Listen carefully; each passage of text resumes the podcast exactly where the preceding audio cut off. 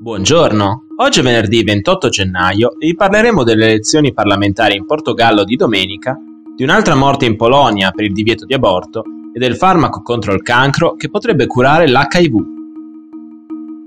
Questa è la nostra visione del mondo in 4 minuti. Domenica il Portogallo andrà alle urne per eleggere il suo nuovo Parlamento la data del 30 gennaio è stata scelta dal Presidente della Repubblica Marcelo Rebelo de Sousa dopo aver sciolto il Parlamento lo scorso novembre, un anno prima della scadenza naturale della legislatura. Le elezioni anticipate sono la conseguenza della crisi nell'alleanza di governo tra il Partito Socialista del primo ministro uscente Antonio Costa e le due formazioni di sinistra, Blocco de Squerda e Partito Comunista. A mandare in fumo un'intesa di oltre sei anni è stato il voto sulla legge finanziaria, considerata troppo poco coraggiosa dai due partiti di sinistra. Le urne rischiano però di punire la loro scelta. Mentre il Partito Socialista di Costa nelle intenzioni di voto è dato al 38%, in miglioramento rispetto al 36,3% ottenuto alle politiche del 2019, Blocco de Squerda e Partito Comunista sono in calo.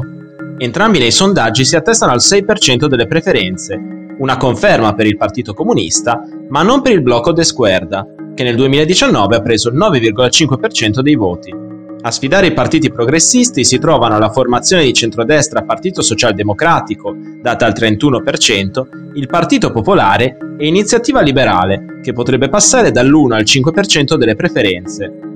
Stessa percentuale potrebbe arrivare per Cega, il partito di estrema destra fondato tre anni fa dal docente universitario André Ventura, con un programma che va da una stretta sull'immigrazione alla castrazione chimica per pedofili e stupratori, fino a un radicale piano di privatizzazione delle imprese statali e riduzione della spesa pubblica.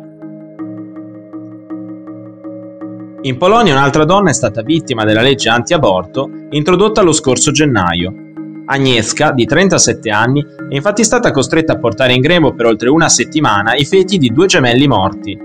L'ospedale in cui è stata ricoverata nega di aver agito illecitamente, ma i pubblici ministeri hanno avviato un'indagine.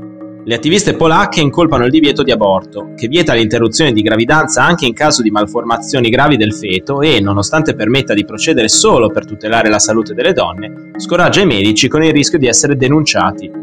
La famiglia ha fermato Kaniecka è stata costretta a portare in grembo un feto morto per sette giorni perché i medici non volevano rimuoverlo per il timore di danneggiare il suo gemello. Successivamente anche il secondo è morto ed entrambi i feti sono stati rimossi due giorni dopo.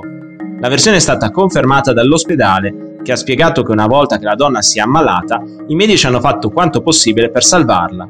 Per la famiglia, lo Stato ha le mani sporche di sangue. Secondo i dati ufficiali, in Polonia si praticano meno di 2.000 aborti legali l'anno, mentre le organizzazioni femministe parlano di circa 200.000 eseguiti illegalmente all'estero ogni anno, in paesi come la Slovacchia, la Repubblica Ceca, la Germania o l'Ucraina. Una ricerca condotta dalla direttrice del Doherty Institute di Melbourne, Sharon Lewin, e pubblicata su Science Translational Medicine, ha mostrato come un farmaco utilizzato per il trattamento del cancro potrebbe rivelarsi utile nel trovare una cura per l'HIV. Nonostante le persone sieropositive che assumono farmaci antiretrovirali siano infatti non contagiose e possano ormai condurre una vita normale, il virus non sparisce mai dalle cellule del sistema immunitario, ma resta latente al loro interno. Questo è il principale ostacolo per lo sviluppo di un trattamento definitivo, nei pazienti oncologici, i linfociti T, a cui spetterebbe il compito in chi ha contratto il virus dell'HIV di attaccarlo, diventano disfunzionali nel processo cosiddetto di esaurimento immunitario, ossia il progressivo deterioramento della loro funzione.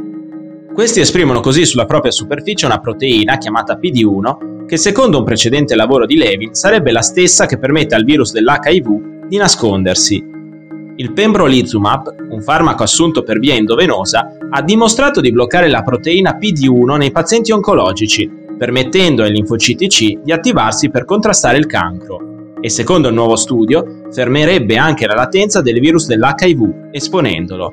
Se il farmaco permetterà al sistema immunitario anche di distruggerlo, sarà il soggetto del prossimo lavoro di Levin. Per oggi è tutto, dalla redazione di The Vision a lunedì.